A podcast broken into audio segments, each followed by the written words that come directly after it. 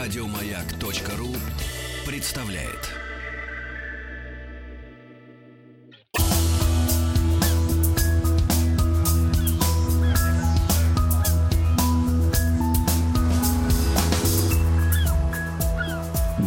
Голубая лента. Друзья мои, ну мы рады, рады встрече с нашими дорогими, э, ну это не гости, это соратники, да, люди, Ой, которые... Спасибо большое. Да, Я да, перешел да. уже в другой уровень. Конечно, конечно, профессор. Э, Дмитрий Алексеевич Гутнов, профессор Московского государственного университета. Вот этот, ребята, вы спрашивали, профессор настоящий. У нас есть несколько Про- фейковых. профессоров, да, так. Да, а да. Значит, э, э, Дмитрий Алексеевич, должен сказать, что ваши рассказы увлекательнейшие о пароходах, о кораблях, они возымели очень такую важную, так сказать, э, действие возымели. Я начал присматривался, присматриваться к кинематографам, посвященным э, судам, То есть мне, морякам. мне удалось как бы пробудить Сдвинуть, да, да, да. Вот интерес. из последнего я посмотрел фильм, который как-то вышел из моего поля зрения, а тут э, как-то вот, ну, приспичило что-то посмотреть, то уже, Неужели уже... «Титаник»? Нет, нет, нет, это я оставил на сладкое. А, Вот я посмотрел «Капитана Филлипса» с Томом Хэнксом, ну, неплохой. э, где Мгм. фильм, где негры... Где да. не- негры, да, хотели захватить, но у них как-то все пошло в туда, в не кост, так, не да. туда. Ну, в общем, это какие-то не настоящие пираты, а снайперы американские морпехи Были с настоящие. расстояния 200 метров сняли троих э, Ну, негритосов да. через э, закрытые иллюминаторы. Ну, в общем, Ну, у фантастика американцев чистая. все так всегда получается. В кино, да, в кино, да. Ладно. Сегодня мы тоже поговорим немножко такой по криминальному сюжету, потому что, в общем, тема на самом деле известная, гибель Лузитании. Раз уж я вам рассказал про гибель э, Британика, значит, надо рассказать про гибель конкурента, потому что вся эта серия «Олимпик», э, она соревновалась в скорости с э, серией вот Мавритания и Лузитания. И э, все они вступили в Первую мировую войну, и те, и другие конкуренты. Но в данном случае я буду рассказывать про корабль, который принадлежал фирме Кунар, да? Вот, э, и который некоторое время еще э, вместе с Мавританией и Лузитанией они ходили по трансатлантическим рейсам даже в период начала войны. То есть какой-то пассажиропоток был, американцы ездили в Британию, и, в общем, это, это эти корабли обслуживали. И если они выходили на линию, означало, что, в общем, спрос был. Э, Ну и возникает огромное количество интересных вещей в связи с этим. Во-первых, как в условиях войны осуществлялись вот эти вот трансатлантические рейсы. Учитывая то, что началась э, ну, война на море, и как бы, в общем, как бы на самом деле корабли ходили некоторые, в некоторые части в зоне боевых действий. А, Соответственно, с этим а, британское адмиралтейство, в общем, ограничило все эти судоходные компании в выборе маршрутов. В каждой из этих компаний присутствовал офицер связи, который сообщал, в общем, в каких маршрутах можно ходить, каких где нельзя. Ну, а заодно опасно. и осматривал окрестности и сообщал, Ну, в что общем, видит. в общем, англичане уже тогда э, очень активно развивали средства научно-технической разведки, радиоразведки. И при Адмиралтействе работала там специальная секретная комната, в которой, в общем, расшифровывались эти немецкие коды.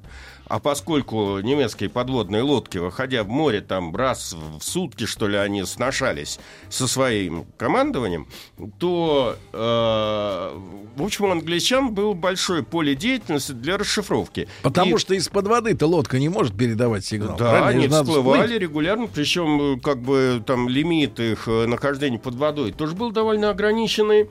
Да и, собственно говоря, скорость этих подводных лодок была там 16, по-моему, километров в час. Я э, говорю Вы так, чтобы переводите на понятно наш было. Да. сухопутный язык. Да, на сухопутном языке. На донный. Вот. А, И э, корабли были перекрашены. То есть представьте себе, что эти все океанские лайнеры, они были покрашены в такой свинцовый цвет. А, на Чтобы них- сливаться с морем. Да, чтобы сливаться с морем. На- Им запрещалось ходить с этими бортовыми огнями.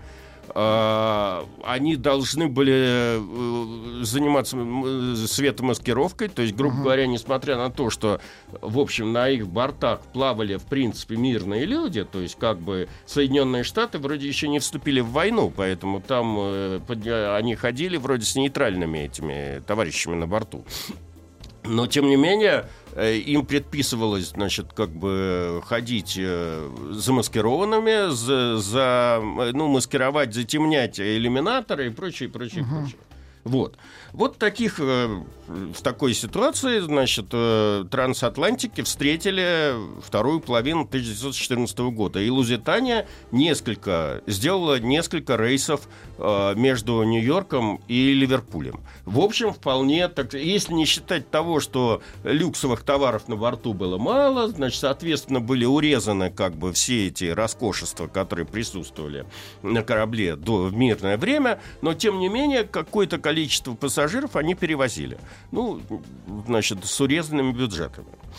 А, э, чем, если вспомнить Первую мировую войну, то вот э, первые боевые действия этой войны, то есть сражения на, Нар, э, на Подмарной и э, у нас вот эта вот восточно-прусская операция русской армии, они показали, что быстрой победы не будет. Ни у тех, ни у тех. Ни у тех, ни у тех. В 1915 году началась так называемая окопная война, то есть все зарылись в землю. Смотрите фильм 1917 английский. Я посмотрел, честно говоря, тащище полное. То есть э, такой Тоска. пл- плохой вариант этого спасти рядового Райана. Там что-то происходит в этом Райне, а тут эти два солдата вот ходят Они это, сидят из окопа в окоп, да? да. Увлекательно. Э, Значит, э, и э, все стороны, значит, пытались решить эту проблему разными способами. Ну, вы знаете, что немцы стали применять газы, там, значит, как бы англичане пытались прорывать эти все сооружения, значит, многоэшелонированные танками и тому подобное. Ну и вторым направлением, как бы, выйти из этого тупика было втянуть в войну как можно большее количество э, союзников на своей стороне. Поэтому англичане э, довольно рано стали задумываться о том, как бы втянуть в эту войну э, Соединенные Штаты. И тут мы с вами, значит, сталкиваемся с довольно интересными вещами, которые всплыли на поверхность и связаны с Лузитанией, как это ни странно, не тогда, в 15 году, а они стали известны где-то в годах 50-х. Причем не от англичан, а от американцев. Значит, э, стало известно, что некий полковник Хаус, как представитель э, Государственного департамента, побывал с секретной миссией в Великобритании и имел э, продолжительные беседы, неофициальные, с министром иностранных дел Его Величества э, э, сэром Эдвардом Греем. Причем э, визит был сугубо неофициальный, Грей его принимал в собственном особняке, а все разговоры, судя по воспоминаниям, как, бы, как у американцев принято, у них идут сливы.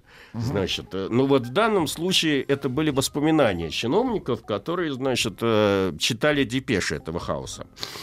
А, так вот, этот э, Эдвард э, Грей спрашивал Хауса, при каких условиях Соединенные Штаты могли бы вступить в войну э, против э, Тройственного Союза.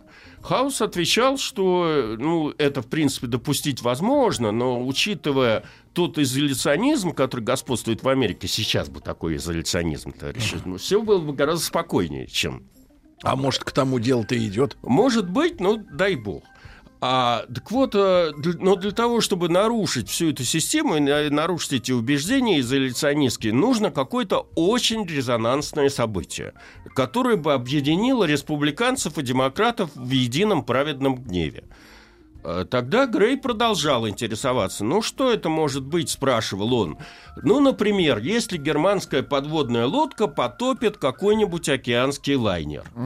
Это, Это в вызовет разговоре протест. про- Это в разговоре было. То есть, опять же, я вам рассказываю, одна гражданка говорила, через воспоминания э, чинов, которые работали в Госдепартаменте и которые потом, значит, написали какие-то воспоминания. Вот. А На что Хаус отвечал, что да, конечно, значит, вот такое значимое событие, оно может привести к консолидации общественного мнения и даже, значит, может привести к э, объявлению войны. На этом, собственно говоря, раз- разговор закончился. А теперь мы переносимся снова в 1914 год.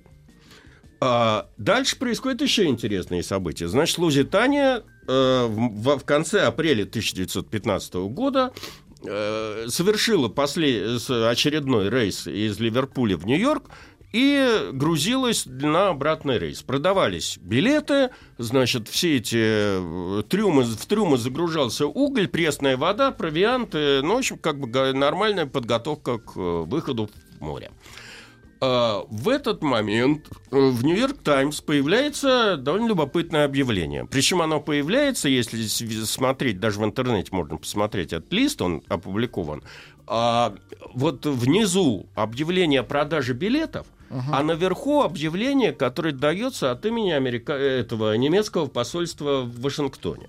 Значит, посольство сообщало, что оно не рекомендует э, подданным Соединенных Штатов покупать билеты на английские пароходы, потому что они проходят через э, зону боевых действий, а в Европе идет война, и германское правительство не гарантирует то, что грузы и пассажиры дойдут до места назначения в срок.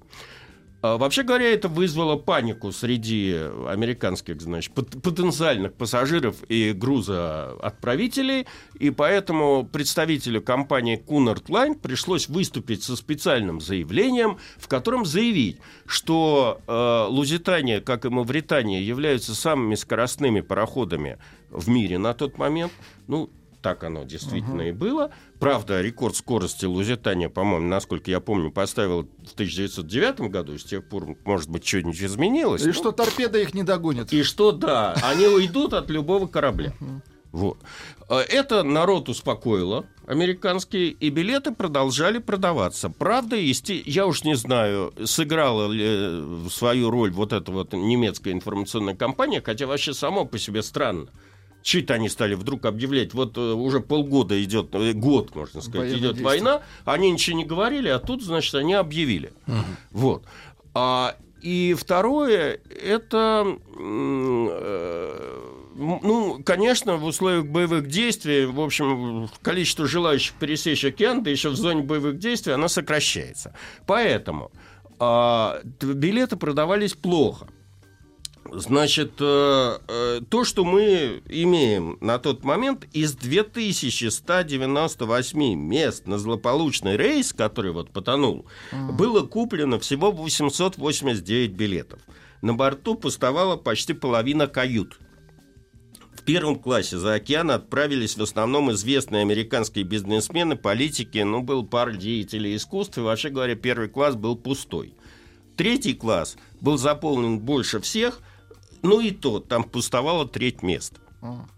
Поэтому, с точки зрения безопасности, можно сказать, что этот рейс был обеспечен полностью. Из-за отсутствия большого количества пассажиров, спас средств, значит, там жилетов, На всех бы шлюпок, хватило, на да. всех бы хватило. Лодок на всех хватит. Лодок хватило бы на всех. А, помимо этого, э, как я уже это и признали англичане где-то году в 1975 только, на борт Лузитании погрузился, погрузили и некое количество, то, что называется, военного груза. А, Что это был за военный груз, э, сейчас будем говорить подробнее, история умалчивает. Англичане признали, что это был 15 тысяч винтовок и патроны к ним. Мгм. Вот. Э, Хотя, э, опять же, забегая вперед, э, всплыли сведения, то, что там присутствовало 189 ящиков, э, маскированных под сыр. Что там было в этих ящиках, непонятно. Грузились они как раз в том месте, где произошел взрыв. В общем, как бы э, имел место быть на, на борту Лузитании какой-то груз, который не декларировался как военный груз. Мгм. А, теперь, 30 апреля корабль был готов к выходу к морю, и ждали только отмашки вот Адмиралтейства, которое должно было сообщить, куда им идти.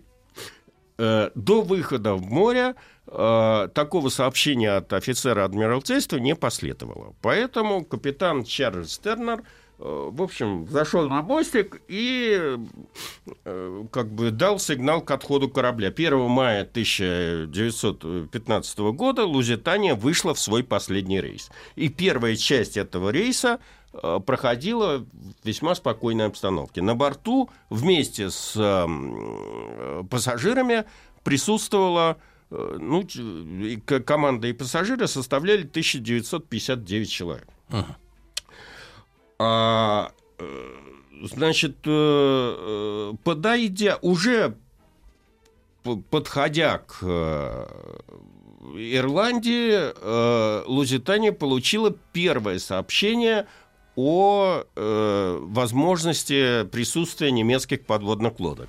Сообщение было сугубо неофициальным. Э, Это как объясняю, это? Объясняю.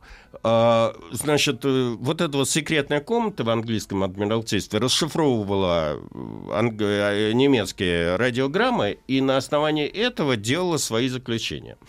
Э, При этом, значит, э, в Англии уже действовала против, э, служба против подводных лодок, там была какая-то целая флотилия кораблей, которая маскировалась под баржи, там разного рода пассажирские корабли, а когда там подводная лодка, ну, было обыкновение, это вы, наверное, смотрели тоже в фильмах про Первую мировую войну, первое время, когда не было тотальной войны всеобщей, подводной, то немцы всплывали, объявляли пассажирам и экипажи кораблей, что корабль будет потоплен, значит, и отправляли их на шлюпках в Освояси, куда угодно. А потом топили э, корабль, людей. который они Элегантно, остановили. да, да, да. Вот. Э, Поэтому что делали англичане? Они брали какую-нибудь там баржу, переделывали ее под военный корабль, э, плавали, ждали, пока какая-нибудь очередная немецкая подводная лодка, значит, их э, засечет, Всплывет. э, всплывет. Значит, э, немцы давали ультиматум. В этот момент борты э,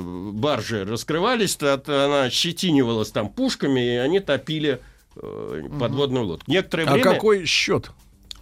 Честно говоря, я сейчас не готов ответить на этот вопрос. На самом деле счет был в пользу немцев. М. Потому что как бы в тот момент эффективной борьбы против подводных лодок не было. Ну, то есть э, с- снова стали вот восстанавливаться такие древние способы э, военно-морских действий. Вот знаете, как, например... э, Еще македонский использовал. да, почти. Византийцы уж точно в борьбе против славян. Это когда, например, в портах появились сети против подводного, против лодок. Сети. Сети, сети. То есть э, я еще застал в детстве, ездил в Балаклаву, и когда там еще действовала база подводных лодок, там на ночь опускалась такая сеть на, на эту бухту, чтобы не, не дать возможность пройти внутрь э, под водой, там, мини-подводные лодки и тому подобное. То же самое примерно делалось. Но, в принципе, э, как бы против торпед особых этих э, способов борьбы не было. А, Теперь, э, так вот, в чем была неофициальность этой всей истории? В том, что э, э, сообщения о э, подводной лодке пришли не из Адмиралтейства, а от командующего вот этой вот флотилии подводных лодок адмирала Коука, который э, высчитал, то есть э, просто пришли радиограммы о том, что были выловлены пассажиры двух вот этих пароходов, которые были в Ирландском море потоплены, и они сообщали о том, что потопила их подводная лодка с э, аббревиатурой Ю-22, по-моему. Вот.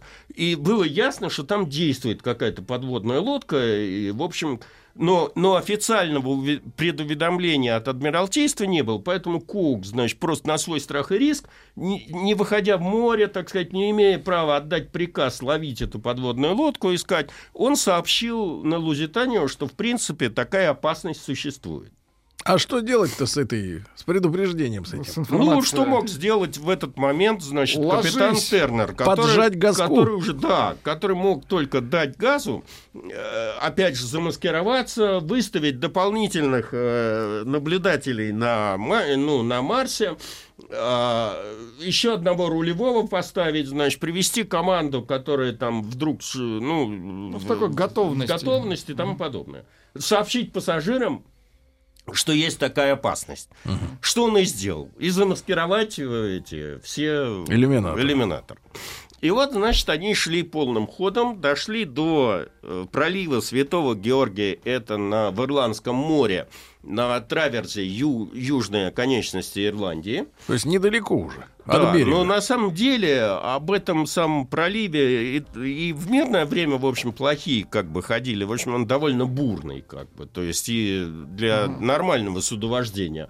А тут еще вдобавок э, в начале утром, значит, там, по-моему, 7 мая э, опустился большой туман, И э, скорость пришлось сбросить до 18 узлов. Со скольки? А, ну, Э, сколько? С 40. 40. Да. То есть практически половину. И э, давать еще каждые три минуты гудки, боясь с кем-то с- в тумане Столкнуться, да. столкнуться. А Гудок из серии Here I am. Я тут, да? Друзья мои, Дмитрий Алексеевич э, Гутнов, профессор Московского государственного университета, э, доктор исторических наук. Э, наша серия «Голубая лента» продолжается. Вот сегодня мы говорим о гибели Лузитании. Не успевайте послушать в прямом эфире, в подкастах, в iTunes, э, на сайте радиомаяк.ру в любое удобное для вас время. Мы продолжим после новостей.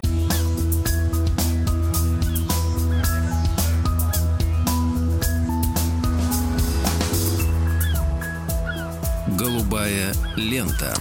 Итак, друзья мои, нас ждет развязка гибель Лузитании. Дмитрий Алексеевич Гутнов в нашей студии. Да. Э, Утром э, пошел туман. 7 мая 1915 Да. года А, да, сбавили ход густой вдвое. Да. Вдво- И начали до дудеть. 33 километров в час.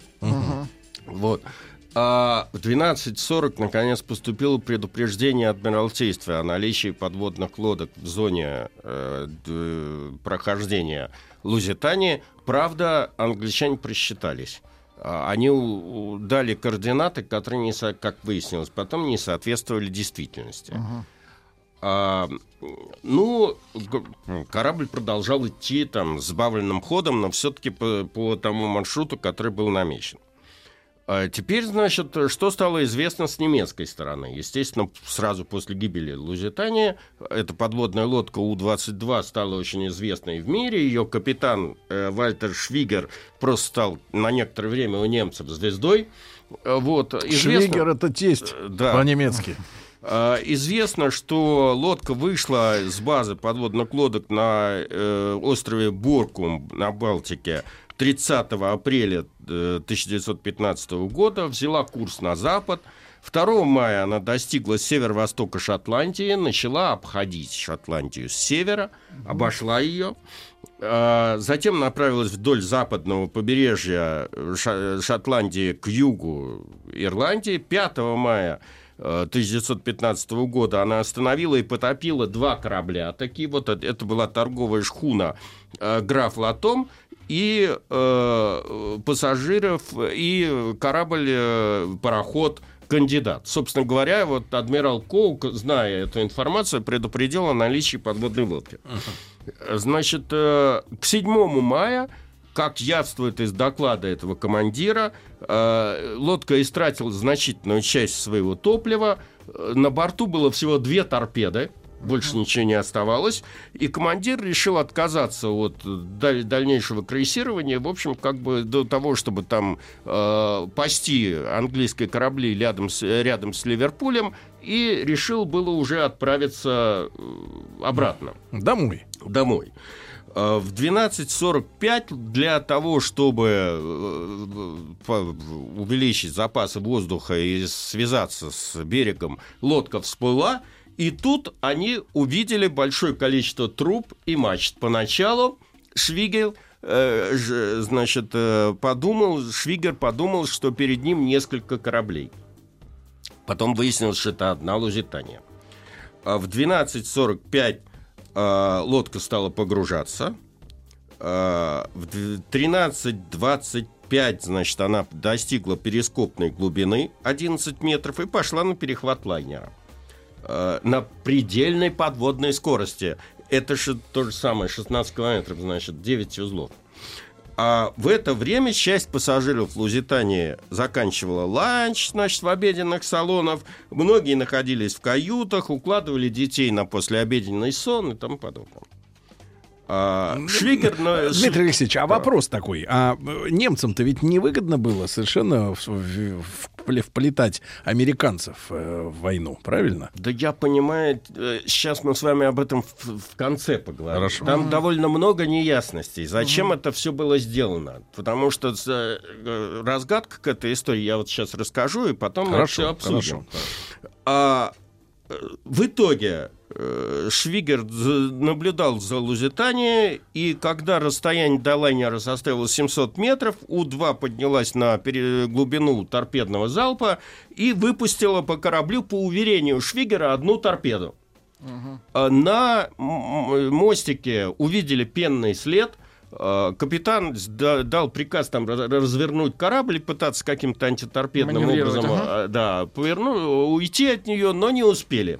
Э, Буквально через 40 секунд после выпуска торпеды корабль потряс взрыв в носовой части корпуса. Жесть. А, э, После этого, в общем, началась трагедия Лузитании, потому что через несколько секунд после первого взрыва, как это все описывает Швигер, произошел другой взрыв, гораздо более мощный, чем первый. Сдетонировал? И совершенно ясно, что немцы решили, что там что-то сдетонировало. И сдетонировали отнюдь не винтовки и отнюдь не патроны к этим винтовкам, а, А что-то более существенное. Сыр, запасы сыра. Запасы сыра, наверняка. Взорвались. Вот. А, После этого корабль начал тонуть. Точнее говоря, появился сначала 15-градусный крен на правый борт. Значит, э, тут же э, Тернер велел передавать сигнал СОС. Сигнал был передан, принят э, какими-то кораблями. Они поспешили на помощь. Но в это время начала разворачиваться трагедия Титаника, потому что буквально после того, как СОС был передан, э, ну, сначала отказал э, привод, паровой. И рули застопорились, и поэтому все попытки там как-то маневрировать кораблем оказались безуспешными, а корабль еще двигался. Он еще 15 минут э, продолжал движение вперед, и из-за того, что э, пробоина была на носу, он брал на борт огромное количество воды. И эта вода затопляла носовые отсеки. Э, В связи с этим крен корабля стал увеличиваться на правый борт и на нос.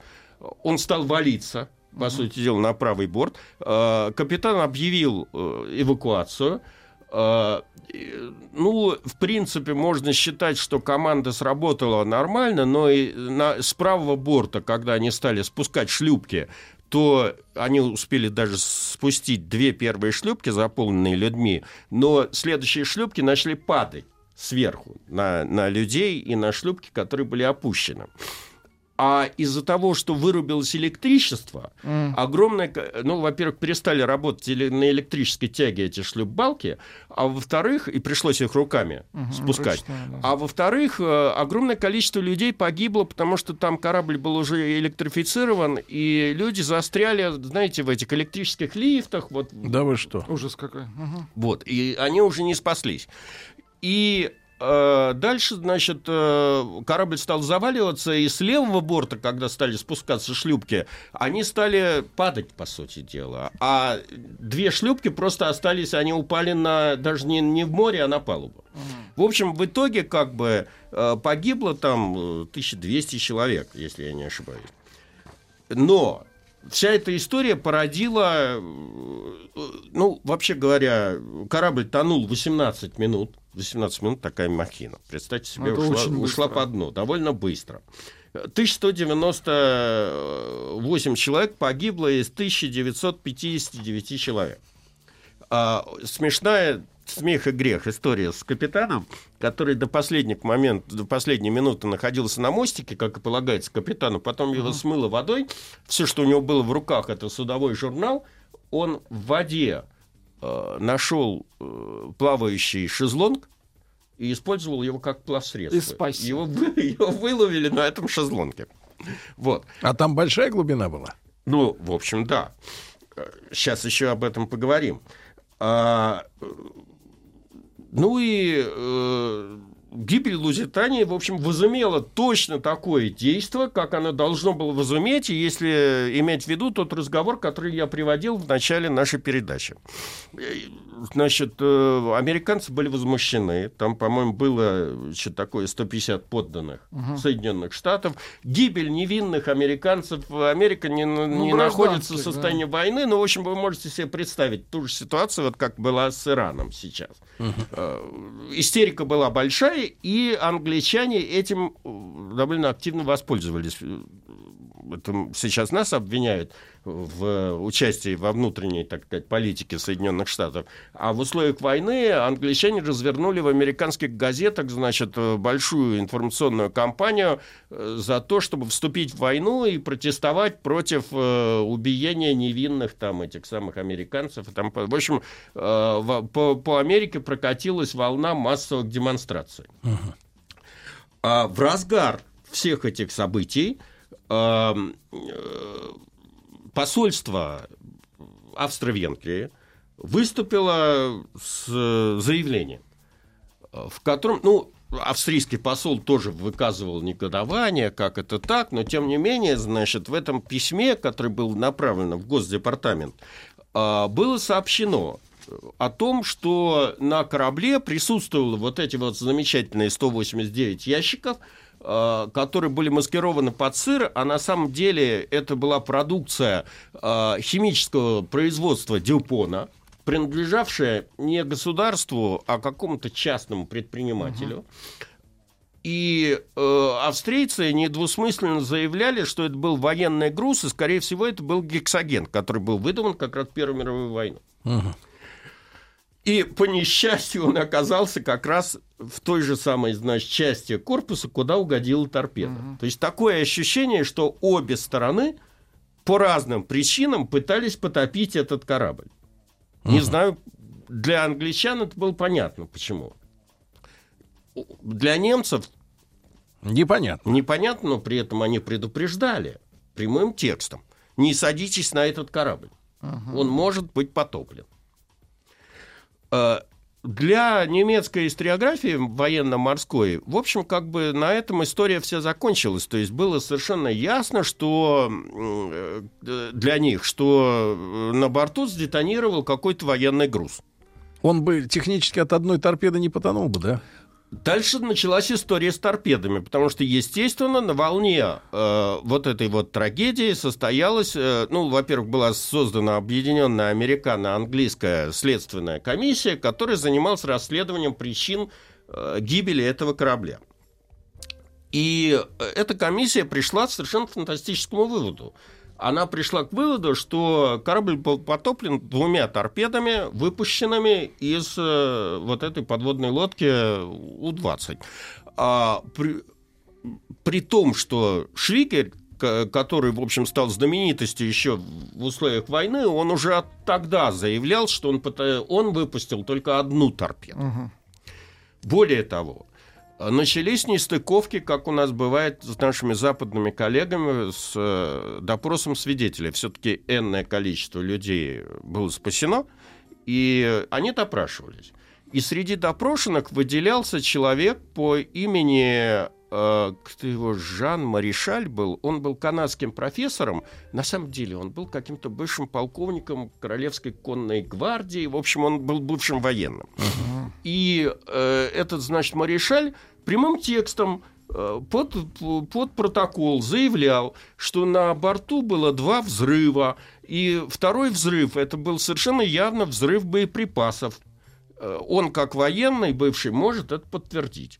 Правда, после этого суд запросил, э, как-то сказать, стал проверять личность Маришаля, и выяснилось, что... То есть не выяснилось, а было представлено дело так, что он выдает себя не за того, кем он является на самом деле а, что якобы он человек с темным прошлым, ну, как всегда это у наших англосаксонских коллег бывает. И вообще доверять ему нельзя. То есть своему доверять нельзя. Правда, через 4 года всплыли документы, которые, угу. из которых следовало, что то ли имела место канцелярская ошибка, то ли намеренное как бы, введение в заблуждение следственной группы. Выяснилось, что этого Маришаля в Канаде есть просто это, ну, двойник, э, ну, однофамилец. Одно, однофамилец полный. Угу который действительно был темной личностью. А сам этот Маришаль был нормальный.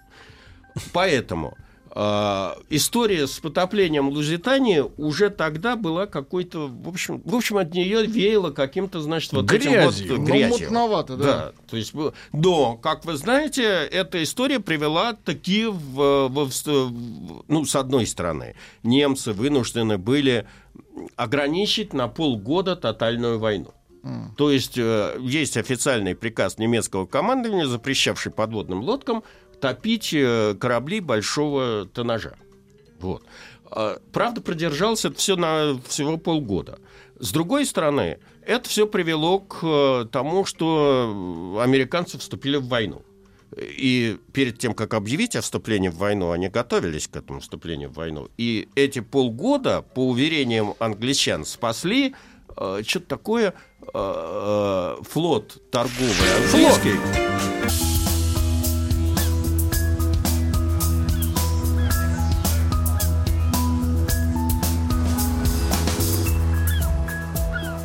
Голубая лента. Дмитрий Алексеевич Гутнов, профессор Московского государственного университета, с нами гибель Лузитании и э, мутное дельце. Абсолютно мутное дельце. Так вот, я хотел сказать, что из-за полугодового перерыва в подводной войне, э, по сути дела, англичане с американцами сэкономили около 500 пароходов. Говорят, что эти 500 пароходов или объем э, грузов, э, равный миллиона 600 тысячам регистровых тонн, э, были использованными для переброски вот, будущих, э, для, для будущих контингентов английских, американских и канадских, э, при, когда американцы высадились на Западном фронте. А что немцы-то говорят? Они понимали, что они топят американцев? Э, Нет, они видели большой пароход, у них была цель, э, пароход шел под английским флагом, А, ну, английский флаг, все. они, да, просто топили красная англичан. тряпка, да. Вот. Каких-то специальных заданий потопить Лузитанию, судя по тем документам, которые мы сейчас имеем, у них не Ну, было. просто Но это не конец истории. У Так. у меня остается пять минут для того, чтобы вас окончательно запутать. Э, Значит, э, вот э, несмотря на весь трагизм Лузитании, она как бы сделала свое дело, и, в общем, после войны, несмотря на все эти скандалы, связанные с э, тем, кем был господин Маришаль и тому подобное, в общем, как бы эта история немного отошла э, в прошлое. И, в общем, как бы до конца Второй мировой войны ее особо никто не вспоминал, кроме как действительно большой человеческой трагедии. И вот, э, где-то в 1946 году ирландские журналисты стали замечать, что два английских судна, одно, как бы это называется, гидрологическое, а другое оборудовано э, глубоководными, значит, там этими, ну, техническими возможностями работы на глубине, э, паслось довольно долго, в 46-47 годах, э, на том месте, где погибла Лузитания. Что они там делали, никто не знает. Э, Ну, вроде как поделали, нарисовали карту, нашли точное место гибели Лузитании и отчалили. И дальше история опять имеет перерыв до 1975 года. В 1975 году шотландская фирма э, которая построила новый, значит, и довольно суперсовременный пароход для глубоководных работ, который назывался «Мервик», решила ну, сделать, как бы это сказать, такой рекламный промоушен. Путешествие к месту гибели Лузитании, тем более это недалеко от Шотландии. Э, у них были, как сейчас модно, вот эти вот, э, ну, не батискафы, но какие-то глубоководные, значит, А сколько там аппараты. примерно? Э, в смысле? Вниз-то. Метров сто. Да ладно. Э, ну, не больше.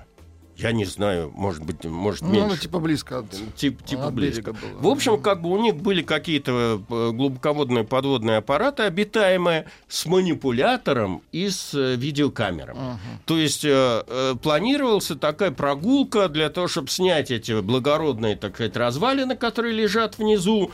Ну, может быть, залезть манипулятором в трюм, значит, там что-нибудь снять, и это все показать потом по телевизору. И, в общем, как бы это все было э, примерно таким образом развивалось до того момента, пока, э, в общем, как бы эти все подводные аппараты не спустились э, к Лузитании, и там они стали наблюдать какую-то полную чертовщину. Ну, во-первых, значит, они обнаружили вот этот вот развороченный нос корабля. И было совершенно очевидно, что разворочен он не, от- не от одной торпеды. Во-вторых, когда, значит, э, они... э, Пространство было достаточно большое, чтобы туда спустить манипуляторы с э, э, камерами, когда они спустили туда камеру, то изумлению вообще не было предела. Потому что э, на бортах обшивки были явно следы видны подводного ковша, который, в общем, был известен с 30-х годов и, в общем, использовался для поднятия каких-то грузов. То есть англичане в 46 году в этом самом полностью, как, как пишет журналист, который присутствовал при этом, они подчистую там подняли все, что было. Спрашивается, что они там поднимали? Э, Да, и была еще вдобавок срезана крышка, чтобы удобнее было, грузового люка. То есть они там серьезно занимались подъемом. Спрашивается, после двойного взрыва, что они там искали и что они там поднимали. Поэтому история стала еще более мутная. Нет, ну смотри, какие почкуны, но подтирают за Да. собой, да? И, и зачем они уже после Второй мировой войны, что же это был за груз Ну, такой, вопрос, что... да, есть. Вот. Э, Ответов нету. Английское адмиралтейство молчит. Ну, Я вам как-нибудь расскажу мои беседы с английским адмиралтейством. Я имел обыкновение По с ними- душам. По душам. Судя по тому, мне- что вы здесь э, живые ноги унес, профессор. Ну, тогда мы дружили как бы с англичанами. Вот. Э, Собственно...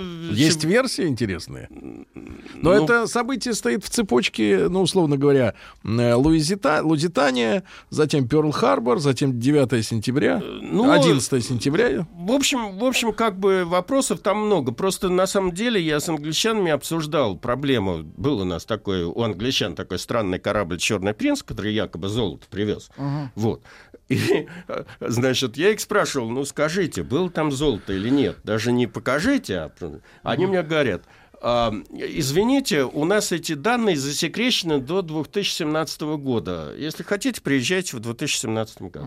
А, Но мы знаем, что наши коллеги в, Осман... э, в Турции, значит, менее щепетильны к сохранению архивных сроков, так сказать. Вот можете поехать туда. Вот примерно такой разговор. Э, Дмитрий Алексеевич, будем ждать, ждать вас снова. Хорошо. Спасибо, спасибо огромное. До свидания. Еще больше подкастов на радиомаяк.ру.